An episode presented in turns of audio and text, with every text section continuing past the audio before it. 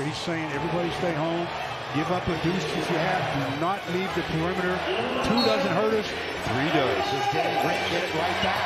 It's Avery Bradley with five, with four. LeBron, he kicks it to the corner. Danny Green for the tie! For the tie! We're I going am shocked. overtime! I am shocked. Welcome to Views from the Clutch. I go by the name of Smart Alex. I am here with my brother from another, C Grant. And we are here with episode middle age 35 of Views from the Clutch. Before we begin, as always, want to take this moment out to say thank you to all of our viewers, listeners, subscribers, and supporters.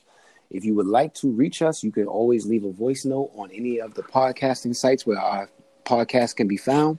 You can reach us directly by sending us an email to viewsfromtheclutch at gmail.com or touching any of our social media pages like Facebook or Instagram. And on that note, time to get down to business, brother. Episode 35, man. We speeding, bro. Yeah, yeah, yeah, yeah, yeah. We doing all right. We just going through, you know, making giving the people what they ask for. You know what I'm saying? People, people have been um asking us for for the podcast, trying to deliver it, deliver the podcast in a in a in a manner that keeps our current guests coming back and future guests from uh, tuning in. So doing doing what we can, try to get better with each each episode. Um, so we've already touched on and given, you know, a little bit of feedback on what we've seen so far in the first week of the NBA. As the first week of the NBA continues, and I think, well, are we in week two yet? Yes, sir. Okay, so yeah, we're in week two of the uh, of the NBA season. I think the most team or most games that a team has like played right now is somewhere between like seven and eight. Uh, I don't think it's out that. there with like five or six that I saw. Yeah, I don't even Pretty think it's that much. Honestly. Uh yeah, I mean the, the most games is five. Yeah, because uh Sacramento's 0 and 5. Yeah, everybody's like five, even between four and five. Nobody's had six yet. Tonight actually tonight is like the sixth game for some teams. Okay. Like for the for the Knicks is six. And for like the Mavericks, Because think I don't like- remember who I was watching, and somebody was three and two, and it was like, with the Clippers. What are the Clippers now? the Clippers are right now they're four and two. They won last so that's night. the that's that's see that's why I said that some teams are at the six game because they started literally the season. So Yeah, yeah, exactly, exactly. Yeah, yeah. So yeah, exactly. So yeah, between them and the Pelicans, they probably had the Pelicans, Raptors, and Lakers and Clippers probably had the opportunity to have played the most games. So the Clippers maxed out at 6 Mm-hmm. Um, and the season began on a Tuesday, and here we are on a Friday. So yeah, it's a good spacing out of games. Mm-hmm. Um, we got a lot to go over. I know I um, I kind of like sublet the topic list to you. So um, let's just go ahead and not even tell anybody what we're going to jump into, but just pick something from the litter, and, and let's just roll downhill from there. Let's let the momentum take them. Uh, we could talk about.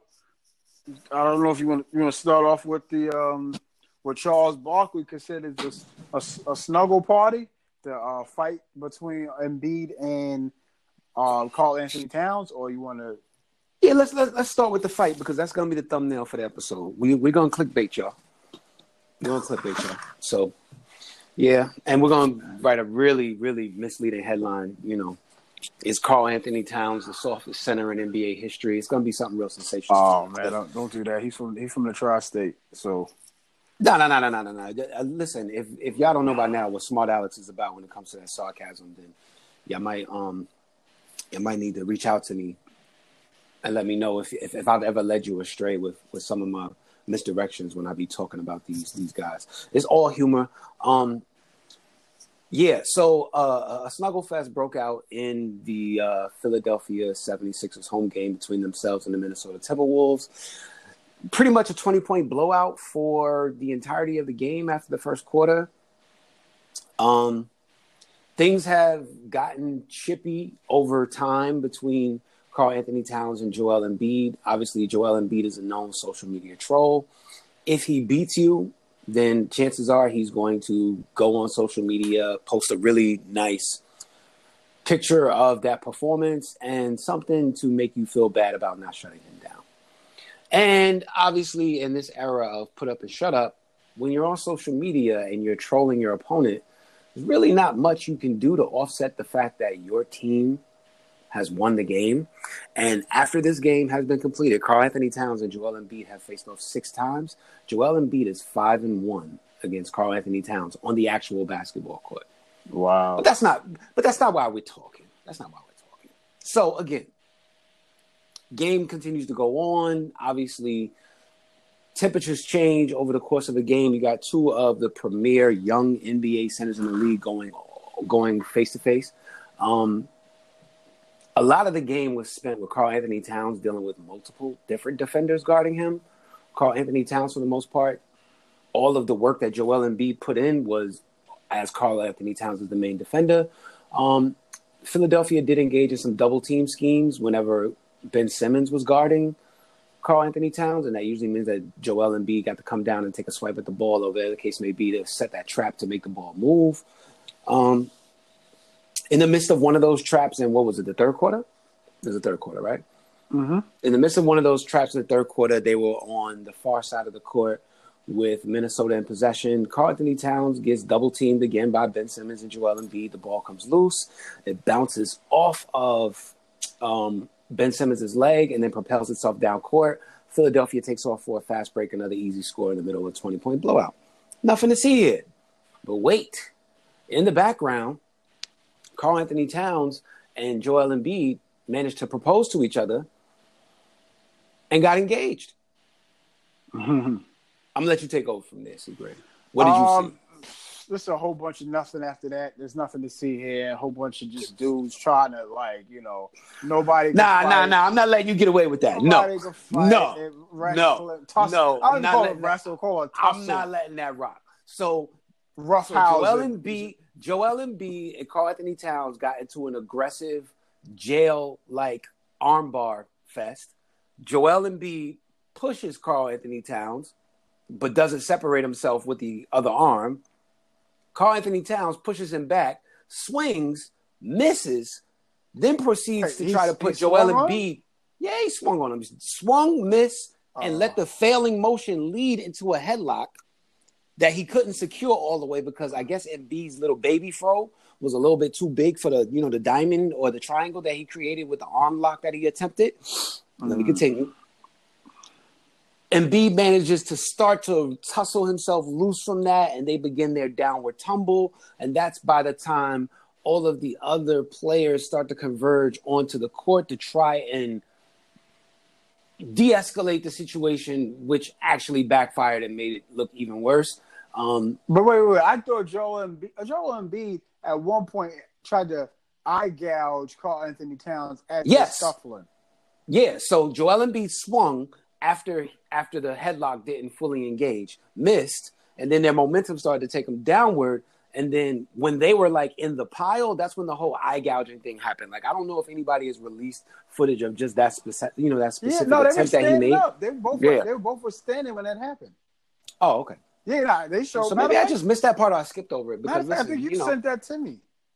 Oh, it might be in the clip that I sent to you. I really wasn't paying attention to much of what Joel Embiid was doing because honestly, he wasn't. I don't want to say he wasn't the aggressor, but he wasn't in a position where any of his body movements could really do anything unless like Karl-Anthony Towns walked dead into a fist. Like mean, his if you, the mo if you hit somebody with an eye gouge, that's what you try. agree. Agree. No, no, no. I'm just saying. When I was paying attention to what was going on, it really puzzled me because I had to get to the end part. So let me get to that real quick. So somehow they wind up making it to the floor.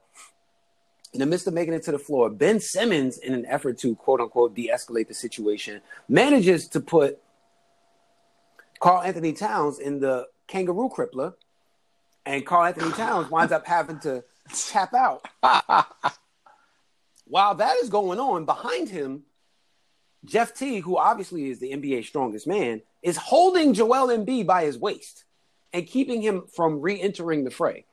The MVP of this whole scuffle is Je- Jeff T because he- he's what six feet.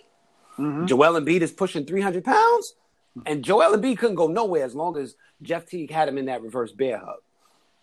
So Joel Embiid manages to get free. He does his whole Philadelphia rally the crowd thing that you know Joel Embiid does. Anytime he does anything that that gets people worked up, Karl-Anthony Towns gets ushered down the opposite side of the court, And then everything goes to social media where you guys can follow these respective basketball players and see the things that they said. And I'm gonna let you take back over, Seagrave. Yeah, no, that was that was it. I mean, that's it's nothing really to see here. I mean, like I said, I think personally the NBA was they They- ended up They both got two games. two game suspension, right? But I think honestly, I think the NBA suspended them because both of them afterwards kind of trolling each other on social media. So that's why I think the NBA really because I mean, from what I saw, the actual tussle, I thought that was just going to be like, all right, both of y'all got kicked out. May at, at most maybe a fine. I didn't expect them both to get two games, but when you saw them, You cannot media- throw. You cannot throw a punch and not get at least a game. And But, they okay. both threw a punch. Okay, okay, so at okay, at worst case scenario, a game, two So they games. was def- they were So- definitely gonna get at least a game. So They're actually lucky to have gotten off with two games. And Ben Simmons, after having put the, the boy Karl-Anthony Towns in the, can- in the in the kangaroo crossface, is lucky that nothing happened to him because that's not a de-escalation when you're laying on top of a grown man and choking him at the same time. That's borderline jail foreplay. So he should have got something for that. He should have got something for that. So yeah, I mean, you know, like you said, I think listen, when you got millionaires fighting each other or tussling each other, they ain't ain't nobody trying to really do nothing. I mean, because listen, I just found out that both of them, being that they're getting suspended two games, both of them make over three hundred thousand dollars per game. So, yeah, so they both lost six hundred k. exactly. So no, no, no, like close to seven hundred. It was like three. It's like 650, 675 or something like that. Uh, Okay. So what I'm saying is that to the average person, the non NBA superstar, two games for six hundred seventy five thousand dollars. Nah, we don't need to be fighting, dog. Like, Listen, listen, li- listen. Let's just make it even simpler than that. All of us common folk enjoying this podcast and listening to this podcast, we thank you for being here. Please leave me a message letting me know if you can afford to take two unpaid days from your current job. That's all I wanted you to do. If you can afford to take two unpaid days from your current job, that's the same relationship we're giving to what just happened to these NBA guys. Like you said, there's no scale where losing that amount of your salary is ever going to be worth it unless you really, really, really, really fight. yeah, yeah, yeah, yeah. If I'm going down for two games, like I know the moment, yo, I'm going to pop on this dude, you're going to see the best of me. Or you're going to see me get pepper sprayed or, you know, something where like extreme measures had to be taken. Like I'm taking it all the way to Stephen Jackson levels, Ron Artest levels. If I'm gonna go out there and like really fight, these NBA guys can't do that anymore. They've learned from the malice in the palace. The penalties are too severe. I mean, if you step one foot off the bench and you cross that line that they now have painted on everybody's court, you're automatically suspended. The only people that can get involved in a scuffle that's not actively on the court are the coaches. Mm-hmm. So, and then you know, with the, the the random issues that the NBA has had in its history over violence, I do respect the fact that the NBA has managed to take it very seriously. Obviously, one of the most famous punches thrown, two of the most famous punches thrown, are thrown. Actually, ironically, one hit a legend and changed his whole career life, which is when Rudy Tomjanovich got punched by Kermit Washington back in the 70s. And another one hmm. is when Kareem Abdul-Jabbar, goggles mode, Kareem Abdul-Jabbar I forgot who the goon was because you know that was the era of the, the 80s NBA goons. Like, you know, you had three power forwards on your team, and one was elected to just come up in there and foul the big man who scored all the time. One of them was doing that, you know, nincompoop Piccadilly cheap stuff to Kareem, and people forget Kareem was he was MMA MMA trained before MMA trained trained with Bruce. Let's put it that way. So his hands mm-hmm. is deadly. He popped on son. Oh, he popped on son. Like, go look that up, y'all. When y'all get a chance, go look at Kareem Abdul-Jabbar NBA fight. It's gonna come right up. And once you see him in them tight ass Laker shorts, you are gonna know you watching the right clip. He popped the fool. So incidents like that, they, you know, take very seriously. It affects the brand, it affects the image, it affects the opportunity for people to be casual fans and not want to have to deal with that type of nonsense. So the NBA has taken, you know, very drastic measures to ensure that fighting is not a part of their of their brand. So you're right, man. These millionaires don't want to fight, but they do want to fight. They do want to fight. But they, they listen. They not. Carmelo Anthony walking in the tunnel, man. He was a Knick when he did that. Show some Nah, respect. He ain't trying to fight, man. Like Oh, he said, wasn't man. trying to fight when he tried to walk up to the team bus and have a one on one with Kevin Garnett. He wasn't trying to fight. Listen, listen. If you trying to fight, first of all, if you want to fight somebody, you can fight somebody. Like you're not going to. Nothing should stop you because, like you said, if you're really, really against that person, why you not fighting everybody that's in your way? If your rage is that much, I don't. There's nobody to tell me to chill. Like there's no timeouts. Like you know what I mean. But at some point, you gotta really, you gotta really ask yourself, like, you know, these cats are just they they just not um they they not they not about that life, man. They're not goons. They made it out the hood, you know.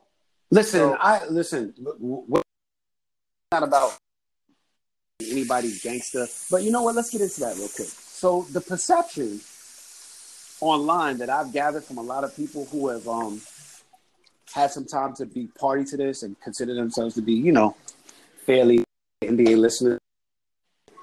The whole idea is somehow Cat took a L from all this, and Joel Embiid is the victor, and a lot of that is the byproduct of what Joel Embiid on social media after the fact. Yeah, he's a troll. So He's a troll, but what he did was beyond trolling. What he did on social media was beyond trolling. I don't know if you saw it. I, I'm pretty sure he did. But first, they engaged in a couple of posts where you know they spoke on their reflections of the of the altercation, the snuggle fest. Cat had his perspective, and Joey Joel Embiid had his, and he was basically letting it be known. Joel Embiid, you know, I'm not a punk. I'm not for play. I grew up with lions and tigers, and you think I'm gonna have a problem with a cat? Then he tags Jimmy Butler, and he said, "I even got his mom, meaning Cat. I even got his mom heckling me, and something along those lines to allude to the fact that you know, Cat's time with Jimmy Butler wasn't the best of things. So then, Cat responds on his social media page, and then a Embiid goes to that post and makes a comment where he calls that man a vagina, and a couple other things that took place in that tweet. I've always said that I think Joel Embiid is one of the top five talents in basketball since he's gotten healthy and been able to demonstrate it. But he's also too engaged in trying to be a wrestling heel, and it could be his downfall. He's got to get away from the clown behavior. He's got to.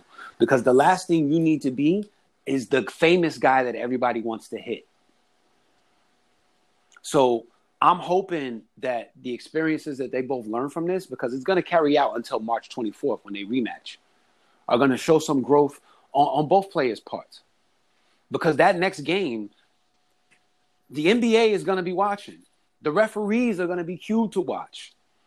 And all of the ticky tack stuff that led up to it, they're not going to allow it to happen. So it's going to be a testament to not only their ability to play the game, but their ability to think the game. So I think it, I think it's done a, a good job of starting to build some of those early season dialogues that you need to have to remain engaged for the full season as an NBA fan. I, I, I see the negatives to it, but I also see where it also, you know, it's going to bring some attraction to, to the sport itself. So there's pros and cons, but um, I don't want to spend too much time dwelling on it. We already gave him 15. What's next on the agenda? uh, the next thing was transitioning to. Uh, we could talk about the um the oh Steph Curry's out for at least three months with uh, a broken Season, three months of the season. season, Oh, no. season. He's out for the season. I mean, yeah, it's possible. It's possible. Go ahead. You know what? Speak the headline so that I can just speak But- speak how I feel. Yeah, yeah, it. but he um he broke his hand, broke his left hand, driving to the basket against Phoenix when they were already getting slaughtered. Um, and so unfortunately, the way the way their situation set up, Golden State situation set up, he got his hand broke when he was driving to the basket, got fouled, uh, fell on his hand. So, uh, with that being said, he had surgery. Actually, um, he had surgery, and they said he's gonna be out at least three months. So he's um James Harden just went to the basket and jumped with uh with the fro.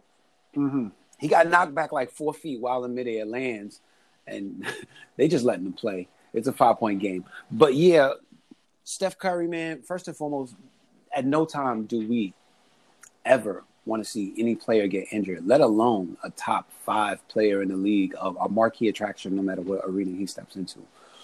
I'm definitely sad for what it means for the fans in Golden State, fans of Steph Curry, and fans of the NBA because we're probably not going to see him for the rest of the season. I don't think the Golden State Warriors benefit at all from rushing him back, or even if he comes back healthy by okay, what are we in? We're in the first week of November. We're the first day of Two months. November. Really? First day, no, okay, so first day, first week. So you got November one month, December two months, January month three, Mm-hmm. Yeah, you talking about February is month four, and that's the All Star game. Yeah. So, and I think yeah, at that point, if if Golden State is lucky, they'll have double digits wins. you know what I'm saying? Um, I think that it's going to be a situation where, yeah, I would if if this if Golden State is getting cremated the way they've been getting, getting crushed um, these last games when when Steph did play.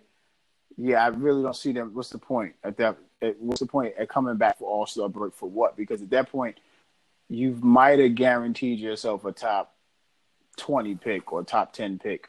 So, Um, I do believe that regardless of how the um the league is quote unquote reformatted the lottery structure so that tanking doesn't really benefit anyone, I still don't think just from a health and wealth perspective, as far as the um team, that it benefits Golden State. To let's say, like you said, they're at not at double digit wins by the All Star break. They're pushing seven or eight because at the rate that they're at, they're losing four games for every one or something like that, right? yeah, mean, So, so if you multiply that out over and over again, that means that somewhere along like game number, by the time they have 16 losses, they might have four wins, and if you keep multiplying that 20 ratio out, they probably will be, you know, eight and 40 type of. Sh- Yeah. So it's so at that point, uh, I think you're pretty much in that 17% chance to get the top pick. mhm. They could they could bring him back. They could bring him back if the whole goal is to develop continuity and get that roster in a place where they feel like they know exactly who they want to bring back. They know who can work within the system, who can actually fit along Steph Curry. They have a D'Angelo Russell plan in place. They're gonna have to figure some things out. Klay is probably. Did they say? Did they rule him out for the year? well, I Did mean, they officially rule him? I- out? They ruled him out for pretty much the year. Yeah, I think I think the earliest was the All Star break, but I think from all of this stuff that's happening right now, what's the point of bringing them back? You can say you don't have no chance of making the playoffs because the way the West is set up. If if you go into the All Star break, say if this is going to the All Star break, playoffs. that's what I'm Playoffs. You talking about playoffs? not the game. nah, yeah, yeah. We talking about the game. The, the sad part about it is, if to, for them, it wouldn't make any sense. I mean, what's the point? You coming back from a, you know, a severe injury of that nature, you know, just continue to rehab and start the start the following season, the um 2021 season with everybody that um. I, I disagree. Oh, I wow. disagree. I think Okay. I think okay, again, and this is gonna sound really cheap of me, but there's this thing called the Hall of Fame that allows you to get in by accumulating stats. And one of the easiest ways to accumulate empty stats is in a lost season. And if the goal is to make sure that you're going to be ready for next year, how much idle do you want to sit not playing basketball? Look at the impact of guys who do like year long out for the year injuries and how long it takes them to get their legs underneath them. Now, I'm not advocating they rush back. Steph Curry doesn't have a leg related injury, so I don't think fitness is really going to be an issue for him. Klay Thompson does. Kevin Looney, I don't know if they've even actually gotten to the official root of what they think is going on with him. And what's Cauley-Stein's injury? Uh, he he actually played the last. Um. He played in that debacle where Steph got hurt. mhm, Yeah. Oh, that oh they're cooked. Because I was I was trying to hold out hope that uh that maybe adding a center who actually knew what he was doing down low and could rebound and intimidate you know offensive players might give them some semblance of being able to compete. But they were getting blown out of the galaxy with him on the court. So damn. But I mean, right. even what I mean, he's not an offensive threat. So, like I said, without okay, let me actually, let me say this: okay, this this right here, this time without Steph in them is really going to show. Like I said, I think I think Draymond is not an offensive threat, but if he had any any offensive game to really show, this is the time to show it because he's going to be the number two option just because of who's there. You know, I mean, you can't expect you know Jordan Poole or Glenn Robinson III to automatically give you impressive numbers. You know? Yeah, but D'Lo, D'Lo is set to lead the league in scoring, and I'm all for it. D'Lo, go out there and take every shot you want, bro. I know, but just like you used to do in Brooklyn. But somebody has to take other shots too. You know what I'm saying? Like, yeah, he can't take have all those. He can't take 80 shots. You know what I mean? Well, this is D'Lo we talking about. He can take 80 shots. Nah, he's and, arm and he can, and he can snitch on his coworkers while doing it. So I don't put nothing past D'Lo. That man got ice in his veins, so I don't think his arms will feel any fatigue. Wow he never saw a shot he didn't like. Absolutely. So I, I can't I can't imagine him turning them down, knowing that he's got he's got the green light that's equivalent to the ringer on the on the sixth grade team. He's got that level of it don't matter what everybody else is doing, shoot, bro. It's got to be that. It's got it's got to be that. But still, either way, even if you shoot, all right, even if he puts up let's say for instance Golden State, they, they try to play at a fast pace. Say for instance they put up seventy. Let's say for instance they put up eighty shots a game, which is kind of a low end, right? Mm-hmm. Put up eighty shots a game. Even if he puts up twenty five of those, he's getting thirty shots a okay, game. Though, okay, all right, thirty. You still got fifty. You still got sixty more people. I mean, sixty more field goal attempts from the rest of your team. Who is they all gonna miss? I, uh, okay, so you tell their field goal, the so, Golden State so field goal percentage me. is going to be equivalent to whatever D'Angelo. Listen, ah, he's going to ah, take ah, such a proportion of shots, yo, that I promise you, his field goal percentage, his actual his field goal percentage, will not be more than twenty five percentage points off of what the team shoots. Yo, he is going to be. That's going to be something else. Like if you ever played a video game and you just decided to cheese somebody with one player, that's what D'Angelo Russell gets to do for this entire year. Let's not let's not lie about the facts. Golden State brought him there to showcase him to possibly do what? Flip him, right? Yeah. What better opportunity to showcase what he's capable of by giving him the unlimited green light with the contra cheat code? Yo, so, so they're gonna set they're gonna set up 700 pick and rolls the entire He ran game. 911 last year. oh, he's going to be a 1,000 this year then, you trying to tell me. Well, Steve Kerr really hates the pick and roll. It's only like involved in his offense because it's like a, of like a what, what do you you know like a tree branch of of, of uh-huh. some of the sets he runs. It's not something that's a directive. Like you don't see the Warriors come down immediately. The big man comes to the top of the key and Steph Curry gets to dissect them. They do step up screens. They do a whole bunch of other things that are close to pick and roll action, but they do not specifically harp on the pick and roll. I think Steve Kerr kind of brought that mentality with him because the only time the pick and roll occurred in the triangle was as like a rotation. So it's gonna be funny to see how they schematic. Like Steve Kerr, honestly, like if you're not feeling good right now, bro, take the year off too. You you know it's known you've had back problems or you know health issues or whatever the case may be. Cash out, man. Cash out. Let let Mike Brown run the season. Mike Brown only has two plays in his offensive playbook anyway. Give it to the best player and get out the way and run a pick and roll. That's the D'Angelo Russell offense. Let it happen. The only people that I really feel sorry for is all those people who banked all that money on the Chase Center home games. Those mm. Golden State Warrior fans, th- this is like this is a Cleveland Brown season for y'all. Yeah, that's that's that's that's the crazy part about it is that they in that new arena, as people don't spend all that money. Um, Billions. It's a billion dollar arena. Yeah, and they got nothing to. They're gonna have. They're gonna have. They're gonna be in their worst case scenario. But you could. They're gonna be thought. borderline unwatchable. Yeah.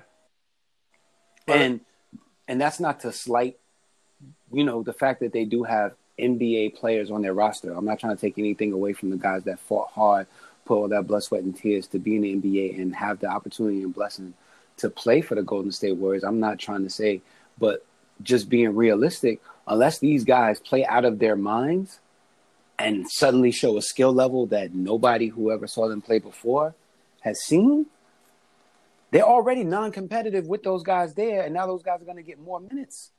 So the same guys that were getting you blown out by 30 are going to get even more minutes than they were getting when Steph got hurt.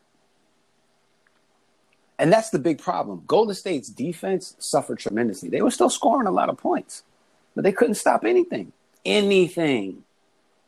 Anything. Like I'm I'm serious. Like it almost got to a point where their defense was like you could put two small people, because you know, saying the, the M word is no longer politically correct. You could put two small people out there and run a pick and roll with their big and their best defender, and you still gonna get a layup. Like they weren't stopping anything. I don't even know if they were allowed to play defense the way they were out there, just haphazardly letting teams score.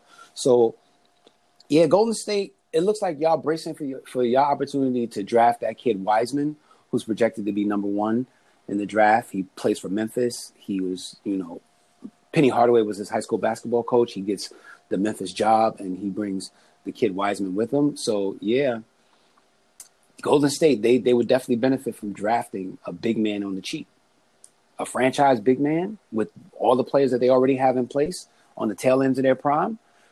They they're going to bounce back quickly. Their their draft pick for next year is top twenty protected, and that's why again, like you said, there's no incentive to rush anybody back. You get to hold on to that pick, and if you hold on to that pick, it becomes a second rounder in 2025 that you are obligated to give Brooklyn. What do you think is about to happen? Everything, all the cards are in place for, for Golden State to just say, you know what, cuff it. We just gonna let the chips fall where they may, and we'll see y'all in 2020. Next topic, though. Let's let's you know. Yeah, uh, we can talk about. What do you think about the um? KD was on. Uh, they had KD interviewed. They aired KD interviewing, uh, being part of the boardroom. He had Stephen A. Smith on the boardroom. That was an ESPN Plus. Uh, the boardroom is KD's um, his his TV show, or that he has that he's in, you know he's running. But KD the following day after they aired it, he appeared on ESPN's First Take, and he had pretty much he had a, a, a lot to say. Basically, saying that he wasn't going to be playing this year. Um, the fact that the thing about it was the fact that the argument that he had with Draymond Green during the season, it definitely affected his um, decision to go ahead and leave Golden State. Uh, he talked about, um, they asked him about Kyrie and if Kyrie's like, you know, when he sometimes go, Kyrie goes into his zones and or his mood swings, how does he feel about that? And I think he he talked about those things, and he talked about um, how being the best player is not necessarily the um necessarily the goal. The goal is just to be the best player he can be. Um, and if that, you know, when he's all said and done, if that puts him against the top, against one of some of the best in the world, the best to ever do it, so be it. You know, but his goal is to get become the best player he can be, and not worry about what a lot of fans worry about. So, um, yeah, what's your take on? I mean, were you able to listen to what he said on ESPN's first take, or you didn't have you didn't you didn't know about it? I got the summary of it. Um, mm-hmm. Listening to KD talk, it has a direct impact on my nausea. he, he he tends to make me really really sick. Like I'm I'm sorry. KD is one of the greatest talents of this current basketball generation. He's going to be an all-time great, but he don't got it all up there. He really don't. He got some issues and they rear their ugly head with the things that he does that just as a person who the type of education that we got, my brother, is so it's so fundamentally built on sense. Am I lying? Like what makes sense? is typically what's in front of you. You look at the facts, how they're presented, and if somebody is doing something that doesn't go along with that narrative, something is awry. Kevin Durant's biggest problem is what? What is his biggest problem? Not as a basketball player, just as a human being when it comes to him being famous. What is his biggest problem? What is he always upset about? The media. People people talking. People other people have to say. Okay, so let's park that thought. Agreed. Everybody knows Kevin Durant's biggest problem is media portrayal, media interaction, what they choose to cover, how they report it, so on and so forth. And and what what really what people say because he's even he gives time to people on the trolls on the internet. He gives Okay. them time. So We're gonna we're gonna get, we're gonna get to that. okay, okay. So now now we're building a nice little case. So he's got a problem with the media and primarily with how he's treated, and he's quick to respond to everything. Established. You just said Kevin Garden, Kevin Durant has what? He has his own what? His own um platform is the board. His own platform called Boardroom, Mhm. and the Boardroom is hosted to play on what TV station? ESPN Plus, Okay, the streaming service. ESPN ESPN Plus is owned by who? ES, uh, Disney. And, and and Disney, you you, it's safe to say, is a media company, right? Mm, Oh yeah, yeah, yeah. So, Mr. Kevin Durant, who has a problem with the media, signs a deal to do a show to be distributed by who? the media. But remember, what he's trying to do in his defense is he's trying to control the narrative instead of letting writers and sports reporters that have nothing and know nothing about him dictate what's put out there. He's trying That to that, that sounds great, but if an episode is going to air on the boardroom, who has to green light it? oh no, no, Who gets the final say? Who gets the final say? Let's Uh, say it for the fans. Mhm. It's the Not Kevin com- Durant, right? Yeah, no, no, the, the media media company. right? Mhm. So you're taking your ability to quote unquote shift the narrative and give the control back to the same very people you claim to have a problem with. Have several seats and have them all at once while you lay up for a year trying to figure out how to shut up when you need to shut up. Six months ago, you were asked this altercation with Draymond Green, will it affect your decision in free agency? What did you say, Kevin Durant? No. Six months later, what are we talking about? It affected my decision. You're a liar. You're a liar. And I'm sick of it. I mean, It's annoying. He, has got It's a, annoying. he's There's got no a- point. and well, It's a his lie. defense, in his defense, you don't have to let everything out of the bag. What, at Okay. that, because remember, Okay. he still got Again. He's trying to win a third straight championship, so he Okay, but what does that have to do with answering the question correctly? There's a choice between lying and not telling everything that needs to be said. But- this man is mad same- about how he's portrayed by the media, and he's got the common sense of a grapefruit when it's time to answer a question. Kevin, Nah, will this nah, situation? No, listen to me. Hear me out. Okay, you, Kevin. golly, you're so passionate. Kevin, Kevin. Yeah, you know what? We need this energy. Kevin, will this altercation affect your decision in free agency? Well, Bob, I'm going to take into account everything to make my decision, which I have not made. Next question. Is that any different? Is that But any way avoiding the question? No, he said, nah, it's not. That is a lie. You're a role model. You're teaching kids to behave like you. Lie to the media on Tuesday and then come back six months later and say, oh, I was lying. This is the cycle that we keep enabling our young African American athletes to do. And it's wrong. It's wrong. You do not have to be a liar to be smart. You didn't outsmart anybody. You didn't change how many times you got asked the question after. You didn't change the media speculation that it was going to affect you. None of those things changed because you said nah. All it did was establish that you're capable of not telling the truth. I can look you straight in your face, ask you a question, expect for you to give me some type of reasonable answer that's not a deviation from the truth, and you can't do it. I can't rock with that. I will not. but you gotta okay, okay, okay, okay. This, this it, you said a lot, right? But it's a lot to you. Got to look at it like this. During the Yeah, time, I'm not looking at it no other way. I'm good, bro. You got to remember, look at it like this. He's trying to win a third straight championship. You every time you ask him about is he moving, the rumors is you leaving this thing. Yo, let's not. Why you focus on the wrong thing? You need to focus on what I could do this season to get my team with. Who cares about what I do in six months? Because we all seen Kevin Durant, and not just Kevin Durant, but people in general.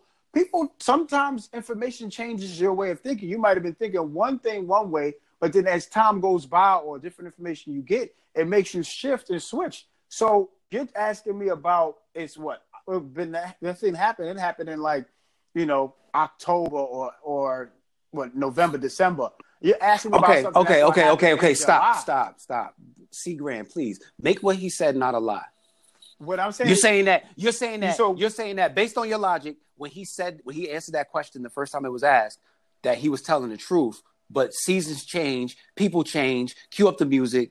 Well, And what I'm come the saying end of is, the season, what, it what, did. What, what do what do you get out of it if you look at? I, I don't have to tell you who who who you in media that I, that I owe that I owe you that.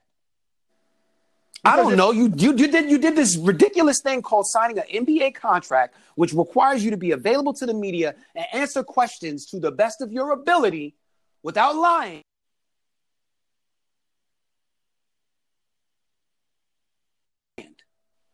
That's your obligation. You sign paperwork to do that. It's Wait, a what do you mean? But he. Wait, wait. You talk what? What? Wait, wait. wait now, what you and he also can say, and he can say no comment. He could say no comment. You don't have to lie. There's so many other options than saying what's not true, bro. And we let so many different athletes and so many different genres of sports get away with it. So, but okay, if you if you know that they're lying, why you keep asking them questions you know they're lying about? When you say you, are you saying it like the media? Because listen, Yeah. I mean, I'm sorry to say it. As a person who's been a, been a long time, a long time part of the media in smaller and larger increments in regards to the publications and organizations that I work for, the media is is one of the most important vehicles in society. Period. The media is the one who will go and pursue the truth. That's what they do. That's what those hardworking reporters wake well, up not, and do. not- but not everybody, because a lot of a lot of a lot. Well, let me say this: a fair amount. I don't know the statistical numbers, but there are a good amount of media members that are looking for the clickbait and for looking for the ratings and looking for the clicks and the likes. They're not necessarily but- looking. Okay, they're not and it's trying to- always I mean, been that way. It's always been that way. There's but that's always my gonna be- point. So, but that says- question is not says- sensationalism. That question is, yo, I just saw you get cursed out, called a bitch, told to leave three times, and I want to know, for the audience that reads about you, if that's something that's gonna affect you. Yes or no? Nah, bro. But, but you but you asking somebody at the heat of the moment. Man. You you don't think so? You don't think people said stuff to you at the heat of the moment that you was like, damn, I'm gonna give him a pass. Uh, listen, I'm, you put me in that I'm- I'm situation. saying, you asked me that question. I'm different. I'm cut different. you know that. I- That's why but- we but- here. But again, again, for somebody that is you being every no matter what he says, it's going to be spun a certain way. So if you Okay, don't- so then why not say the truth and not have Because the truth- worry be- about because why back to can't- haunt you? But how is that haunting him? He lied, bro. He But- lied. okay, but- but- you, but you, the you take him for his word. You take but him for his word. But prior to this free agency thing, I already had my perception on what I thought he was going to do. Right, and now you're feeding. eh, Okay, That didn't okay. change. So, so him having that issue with with Draymond Green, in my opinion, that just added more fuel to the fire. Listen, That is- behind the scenes, behind the scenes, real estate brokers in New York were making it known that Kevin Durant was shopping for property. If you know, that's my point. In the in, in the world, So we of all course, knew that there was So- a sentiment. Okay, but now here we go with the assumption junction. We all knew Kevin Durant was going to leave. So what difference did it make what he said? exactly. All right, So bro. why? So why? So why do I care about what that he didn't? That he didn't tell me. am not exactly saying you care. I'm not saying you care. I'm not asking But why anybody would to care. anybody? Why would anybody care that much? Especially being that he ain't going to your team and he ain't leave your team. It's his prerogative because Right. It's uh, okay. That's his purpose. Like so, if he says, I'm talking about I'm a good, fundamental aspect of human behavior that I think is very important for these people who are quote unquote considered role models. Like, I know you see it the But way what happens if it. he don't think it? But what happens if he don't think of it that deep, the way you're thinking into it? That's his job, though. That's what he signed no, up no, no. for. His job is to play, but he signed up to play basketball. He signed up And- to play and to to- basketball for the National Basketball Association, the Exactly, first yes. or second biggest sports league in the world. You can't walk away from that. Charles Barkley tried it Exactly. 25 years ago, but that- and but it blew up in his point. Face. But I am not a role about it- model. Yeah, but he's st- he's still one of the hottest sports people out there. Agreed, because of So his talent on the up- but court. how- But how did that blow up in his face? Because Kevin Durant is the least respected big name athlete in the culture. Everybody is afraid of Kevin Durant, the basketball player. Kevin Durant, Yeah. the person, everybody in the world calls him a bitch. Yo, but the thing about it, but yo, but that's but that's to me that's weird because if if I'm a ba- I'm a basketball fan and I'm watching him as a basketball fan, uh, what he does personally, and we know stories of hundreds of athletes that do personally things that we don't rock with, but on the court or on the field, we would rock with them. So why is that any different? He provides a service that he provides a service, a form of entertainment that we watch. What he does personally, I can't control. I can't even control what he does on the have court. I have have I named anything that was personal? I think I just spoke you- about you something said- in relationship to his professional basketball career. But what you he was asked you- a question about his future prospects But in the you, but you, profession that he plays. This wasn't, yo, what you gonna have for dinner, bro? You, but no, but you asked him. But you asked him. You just said that on the court he's one of the most respected, and off the court he's looked at as a bitch. Right, right. When I when So I say when I say when I say off the court, when I say off the court, I'm saying his behavior in relationship to him as a basketball player in the career that he has. He has been called by every media outlet. Listen, Skip Bayless, you can go back and type Skip Bayless, Kevin Durant, and you're going to hear him say Kevin Durant is the most thin skinned athlete he's ever covered in his life. Skip Bayless is twice our age. You get what I'm trying to say? Like th- there are there, there are so many people who acknowledge, understand, deal with it, and move on from it. The fact that Kevin Durant is one of the most overly sensitive people about his profession that has probably ever been exhibited in this era of social media. This is a guy who had a burner account to respond to random fans So Making if you know that, then why do you? Why do you? Whatever he says, why do you hold it? because the whole idea is the whole idea is is as athletes we watch them transition and grow as people evolve learn from their mistakes and mature kevin durant you're making the same mistakes now at 30 years old or going on 32 that you made when you were 24 25 and 26 like don't forget that we caught your myspace page Yeah, but he's moved on from that. Like right okay I he's, he's moved on from what he's moved on from what, But- but what he's he moved on from? from from caring what other people say. Obviously, no, no, I'm saying this. No, no, he, no, no. He does care what people say. So let me take that back. But he's moved on from this fact of I'm going to like and like tell you whatever you want to hear.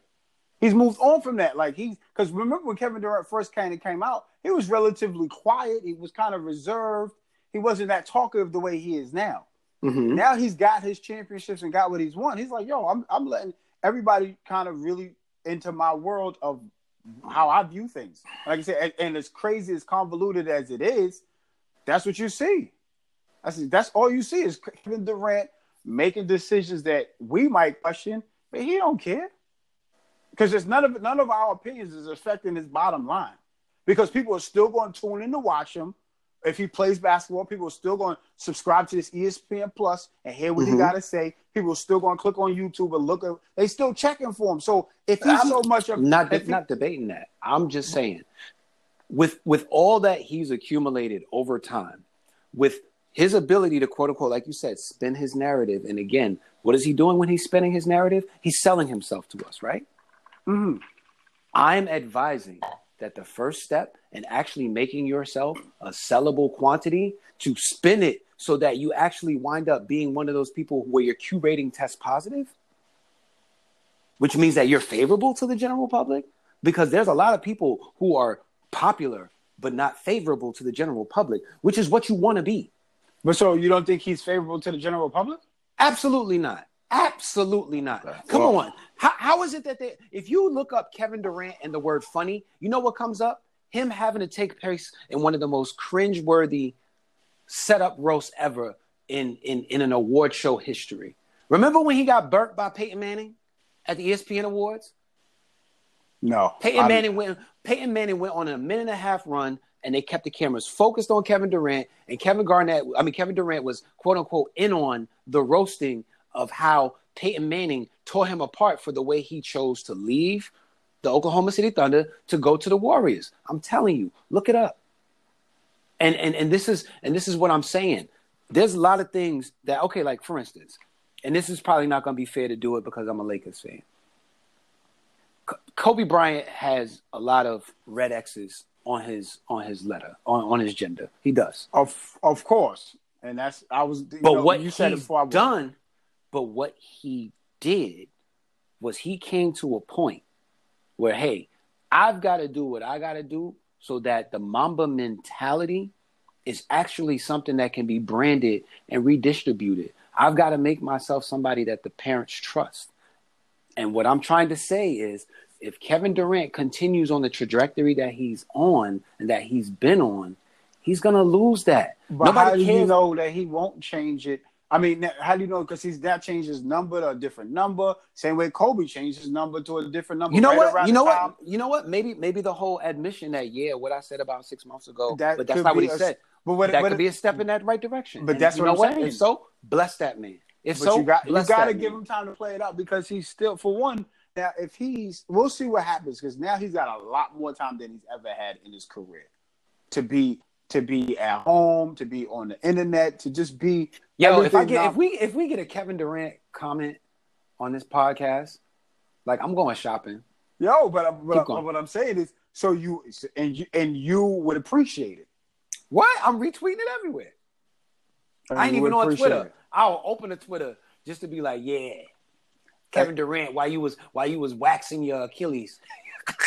you was thinking about me. yeah, he was waxing. What? You, know, you gotta, yeah, you gotta do all types oh, of treatments. Wow, Jayson Tatum just hit the possible. Yo, there's game. a time delay. There's a time delay, bro. I've been saw him make that three, and what? then they just threw the ball three. away. Yeah, they just threw the ball away.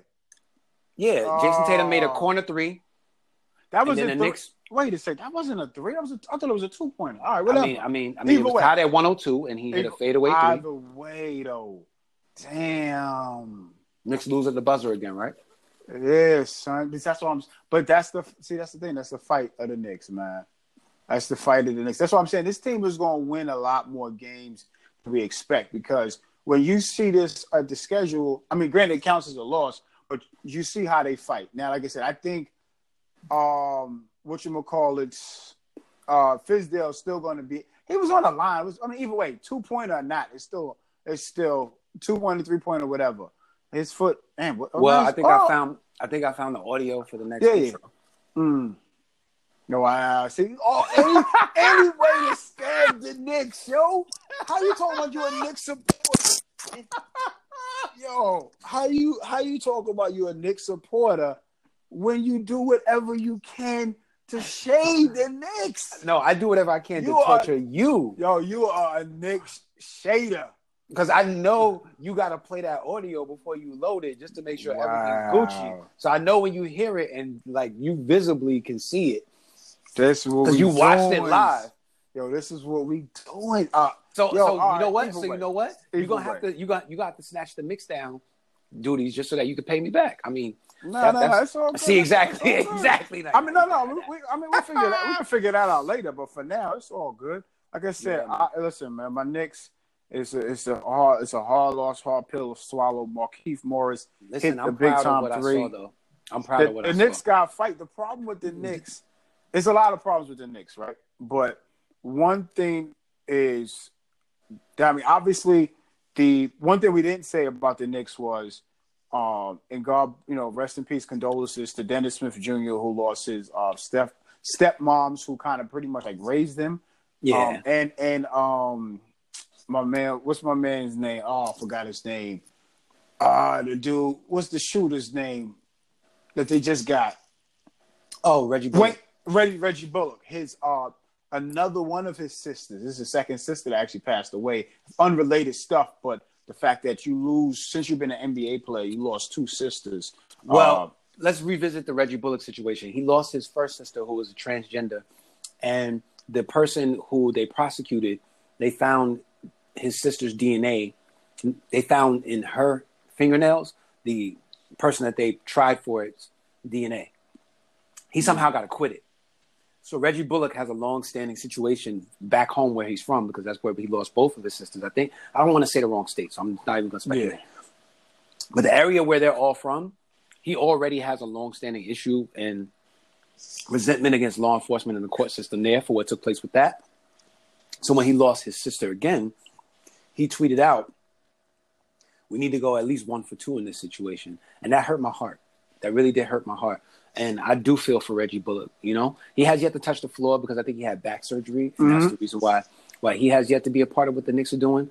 I think, based off what I'm seeing, the Knicks are playing defense. They just lost 102 to 105. in this era of basketball. they ruled they ruled it 104 to two. They ruled it Oh. as a two pointer. This guy, man, like okay, Okay, man, that oh might, that might oh come back. Hey, we we've seen situations where the play some teams have been tied to make the playoffs, but they go Oh, back point to the differential? points, point differential. So let's you know let's play. You know what I mean? you're just gonna chug out every possible computation. You know what? I, I agree. You are way beyond my level of of of love for I'm the just Knicks. saying, man.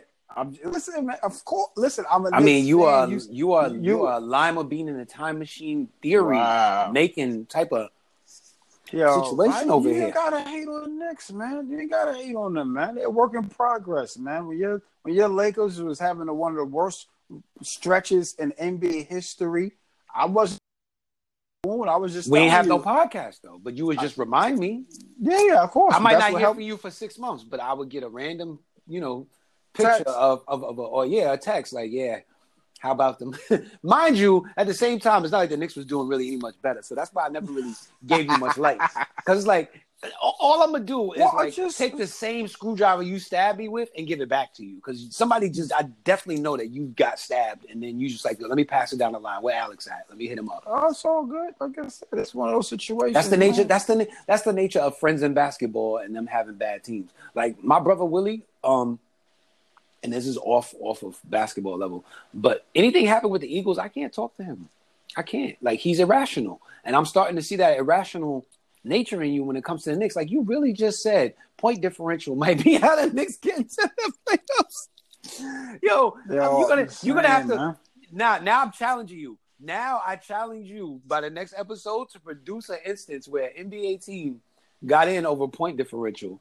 Because Well, I'd like to back know in when the- that back, happens. Back in the day, it was, if I'm not mistaken, it was the Pacers and the um.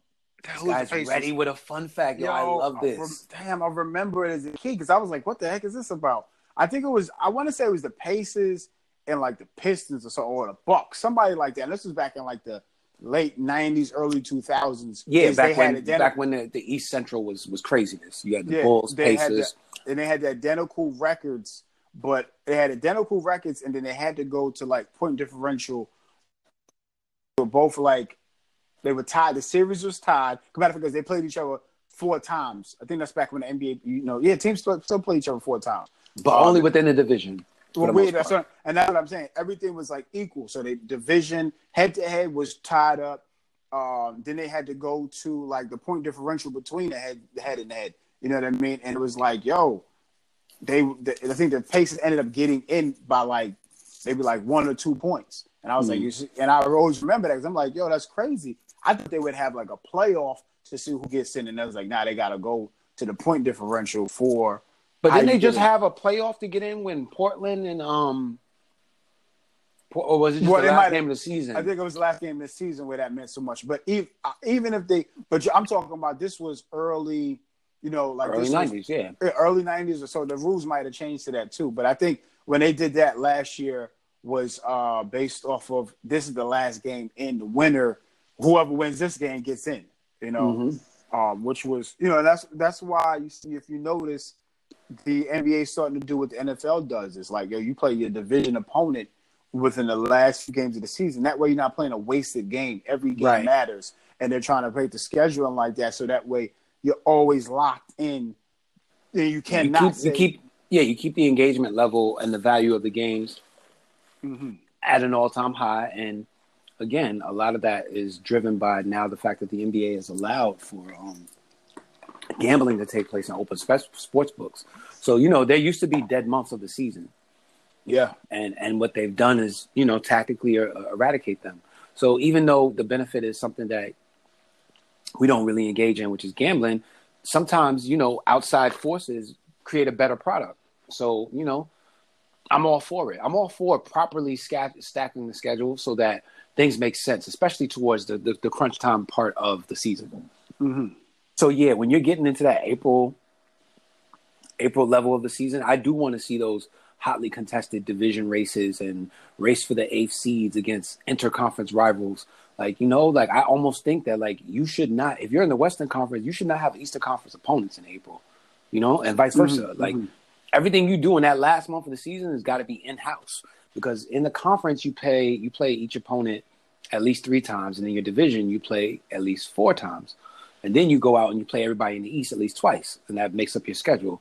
And what is that? Fifteen times two, 30 because there's like 15 teams per conference. I'm just doing rough math. So 30 of your Mhm. games are already cross conferences, and then the remaining 50, the bulk of your schedule, is pretty much on your side of the coast. Those games should be properly spread out. So, you know, it shouldn't be game 81 of the season and San Antonio and Miami are playing. Yeah, that's a great game for Christmas because they have a finals history, but let's not close out the season that way. Exactly. And I'm glad, and I'm glad that the NBA is doing something to address that.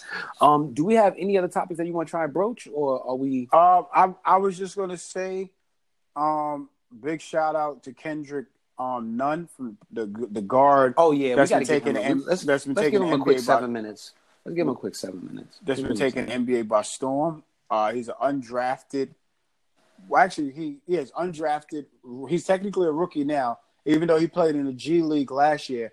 But he was undrafted from Oakland. Uh, he actually is teammates with Jabari Parker. So goes goes to show In- you the high school teammates in Chicago. in Chicago. I think it was Simeon is the um, high school Mhm. they went to. Powerhouse, powerhouse basketball factory in Chicago. Simeon. Yep. So yeah, so so that's the thing. And his career obviously didn't go the same way Jabari Parker went. Jabari Parker went to Duke. He went to uh originally he went to Illinois. And Did you had know? he had some issues in Illinois, so he ended up going to Oakland.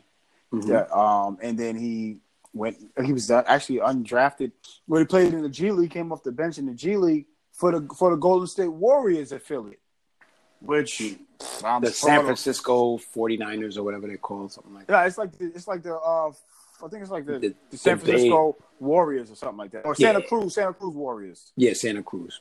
You got But it. what I'm right. saying is, the way he's putting up, he's averaging over 21 points a game. Mhm. I'm sure the, the, the, Warriors is like, yo, how we let this dude slip through the farm system? Mm. You know what I'm saying? Because they need him. Mm. You know what I mean? And he's So- putting up numbers. He's starting. So Did you know he led the NCAA in three pointers made per game? And I think it was in 2015 or 16, 17, somewhere in his career at his time at Oakland. He led the NCAA in three pointers made per game. Mm. There was already a precursor that he was going to be capable of being something on the NBA stage. Because remember, what do we say? The baseline skill you need more than anything? Shooting. Yeah. Shooters always find their way into the NBA. I mean, you could be borderline one leg working. If you can get down the court and we can get you open, come on and try out. Because a gun is a gun is a gun is a gun is a gun. But that being said, he definitely used that time that he had where he wasn't in the NBA to develop all those supplementary skills that have made him really, really dangerous in Miami. And shout out to Erik Spoelstra for finally figuring out how to deploy somebody. I think you just kind of gave him all of the Dragic sets, you know, Mhm. because it's not difficult to run the same plays for him that you ran for Dragic. They're both left-handed, both left-handed players who are really good going downhill, and they they score well off spot ups. And he actually integrated that first game where Jimmy Butler returned, where Butler came back had 25, and I think even he had 25, and he got up the mm-hmm. same amount of shots. So Yeah. it looks like Miami might have found their way to solidify themselves being a you know a stone cold playoff threat for the remainder of the season based Yeah, off the roster that they're assembling. Yeah, because technically they're four and one right now, which is the two seed in the East- Eastern Conference. Yeah, I don't even want to get into projections. I mean, because, I, you know, I mean, yeah, I mean, we did the projections for them, but this is how you always got to tip your hat to players playing because Mhm. yes, if you look at the roster, you're saying, oh, they don't have this guy, they don't have this guy, they don't have a star player, but guys step up in the in the lifetime of the opportunity to making the most of it. and there was nothing we could do to account for this fellow. One, he wasn't he wasn't on their roster to our knowledge, or we may have mentioned him. You know what? Now Be we careful. mentioned, I think, I think we. Mentioned, I just think I think it was like, yo, who was this guy? I think we gave one of those, and wow, we're eating crow right now because this guy is somebody that everybody is probably getting scouting reports on when they're he is an upcoming opponent. He's looked very good. He distributes the ball pretty well for an actual non-point guard playing point guard because he was more of a scorer in college as well as high Mhm. school. So the fact that the Miami Heat seem to be able to make anybody be able to be a playmaker, I got to give Erik Spoelstra some credit because I didn't know James Johnson could play point forward until he let him do it. You know, Mm-hmm, mm-hmm. And he's Yeah, done that with with a lot of different guys in those heat alignments. Like Justice Winslow, remember when he was um on Duke, he was a scorer. And then he comes to the Mm. league. Now, obviously, he didn't have the same skill set to become a true NBA scorer, but we didn't know he had the playmaking ability that he had. So Yo, this Miami Cat, go ahead. No, this cat is shooting. He's averaging 22 points a game, mhm. uh, on 51% field goal shooting and 48% from three. He's shooting So about he- six. He's shooting he's about Jeremy six Lin. a game, though. He's, He's shooting Jeremy about a game. that's Yo, not a surprise.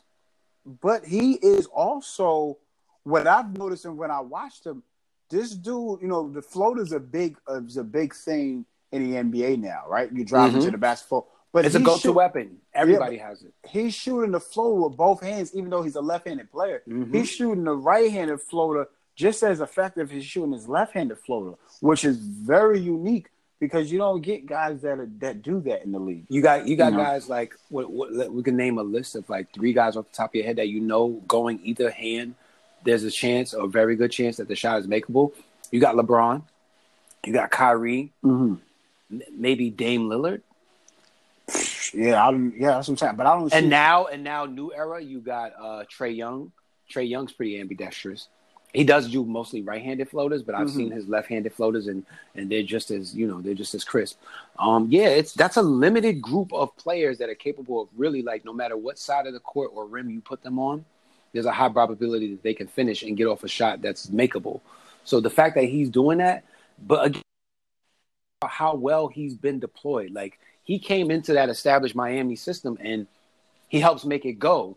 And I think what did we project? We thought that Dragic would probably be starting. yeah, So the fact that he's not starting Mhm. and that Spoelstra put the, the you know you give the keys to your to your, your BMW right over to the new guy. You know that that says a lot about what Spoelstra saw in him, and I'm glad that he's able to you know pay that faith back. Now the thing is, is obviously there's gonna be a tail off. So we do have to see what happens if he starts to taper down because I remember Jeremy Lin and Linsanity that really only lasted ten games. Mhm. But the reality is, these are the first three or four games of the season, and he's he, he's scorching. And until teams start to come up with something to show that they have any idea how to slow him down or make him less effective, he's going to continue to rack up these numbers because he's getting to his spots and he's put in the work necessary to knock those shots down. And kudos to him. And it, it's a reminder to you kids out there playing basketball or anything that you're doing in life. If you keep at it, there's there's always a chance that somebody will see you and give you that opportunity. But you have to be in the game to get a chance to play it. You know? hmm Yeah, like I said, he's um the first person since Kevin Durant in 2007, 2008 as a rookie to have hundred plus points in his uh In the- first first three first five three games, games. First five games. five. Yeah, because he averaged, like I said, he's averaging over 20 points a game. Um, yeah, so twenty to by five, so hundred. Okay. So I said, yeah, and there's, there's been uh, multiple times where he was the Heat leading scorer. Right? So you got to figure, opening night he had 28. You know what I mean? And he was 10 to 15 shooting. And like I said, you know, like I said, it's it's good to see cats that are stepping up. You know what I mean? Like I said, these these are this is what you want if you're you know basketball fans because not only do you get your favorite team or the teams you follow being good, but you got these new guys that come along and really really give you some promise to the season because you might not be counting for them. Like you said, and I'm sure Miami Heat fans, unless you're a diehard Miami Heat fan, you weren't necessarily thinking that okay, this cat is going to not only be starting, but he's going to be one of the most effective players on the team. He might even be the leading scorer on the team. But between and then also, If you go to the if you go to the what the, the NBA scoring leader, he's got to be in the top twenty five or thirty leading scorers in the league right now. but that's what I'm saying because he's he's the top leader. That's dope. That's what I mean. As, as a as an undrafted rookie, it goes to show you too that you got if hey if you got dreams and goals, you're gonna keep working. You know what I mean. No matter what Yeah. what doors closed on you, you're gonna keep, you're gonna find a way. You know, and you have There's to- nothing wrong. There's nothing wrong with having NBA dreams and watching the draft from your living room. You can still get there. That's the underlying, Yeah. honest, best way to put it. You don't have to worry about meeting the commissioner to be an NBA player. That's not. That's not. That's not justification to abandon your dream. Now, obviously, if you trash, you trash. You know, I'm sorry. Some people just don't know that they're not good at something, and that only comes with self actualization. There's nothing I can do about that. But in an effort to encourage those who are putting in the work, are seeing results, and do believe in themselves and are willing to put that on the line each and every day, keep at it. Keep at it. Mm-hmm. That's how we got here. That's that, that's how we got to the places that we are in life. And you know, we talked about doing a podcast for God knows how long before we were finally able to put it together. But now we're here, and, and it's been a blast, brother. Yes, sir. So yes, sir. That's that's it. So I think we should end the podcast on that positive note. Like I said, the um, you know, this cat got to keep working. It says only five games in, they play eighty-two. Um, but keep grinding, keep grinding, Kendrick. Nunn whether you hear this podcast or not, or the Miami Heat. Like I said, I mean, I'm not a Heat fan, but I do respect, I do respect players that put that work in and try to give the fans what they pay for. Because you know, like I said, it's, it's it's it's not a good thing to go to games and you see some players stinking it up. You know what I mean? Mm-hmm. You got a cat, young young boy, putting that work in, and he's taking shots and he's not forcing shots. He's not trying to go crazy and looking like a black hole out there. He's doing this within the scheme of the offense. And like I said, you see a cat that's an average height. He's six. He's six two, but he looks smaller than that on TV. So you know what I mean. He's putting that work in. He's not. He looked about six five when he caught that left-handed dunk that oh they kept yeah, well, yeah, that too. He looked about six seven, like he had like a Donovan Mitchell wingspan. He let that one go. Yeah, that's but that's the thing. It's got to be. You put the work in. You constantly grind, constantly grind. Just never stop grinding for what you believe in. And like I said, Agreed. so like I said, on that note, you know, we appreciate everybody linking up for this episode thirty-five. Um, you know, the the the well, you can't even. I'm, I'm not even gonna say the KD issue. I mean, the kept KD episode because you know that's a former number for him. And so he's probably one of the only people that wore 35 in the league. Oh, you know, maybe God bless the dead, but Reggie Lewis, they used to play for the um, Boston Celtics. The Celtics. Other than that, Yeah. I don't know too many 35s that was in the league like that. And what is he now? Seven? He's seven. He's went to Brooklyn with number seven. All right. Yeah, on that note, we're going to wrap up episode 35 of Views from the Clutch. As always, we appreciate your support. If you have something to say, and I'm pretty sure plenty of y'all will, I turned up just so that y'all could talk back to us. Please leave us a voice note on any one of the podcasting platforms where you find us. You can also reach us directly via email at viewsfromtheclutch at gmail.com. Kevin Durant, feel free to come find our Instagram page and troll us from one of your 35,000 accounts. It's Views from the Clutch. You can also find us at Facebook at Views from the Clutch as well. And on that note, I'm going to say peace. Peace.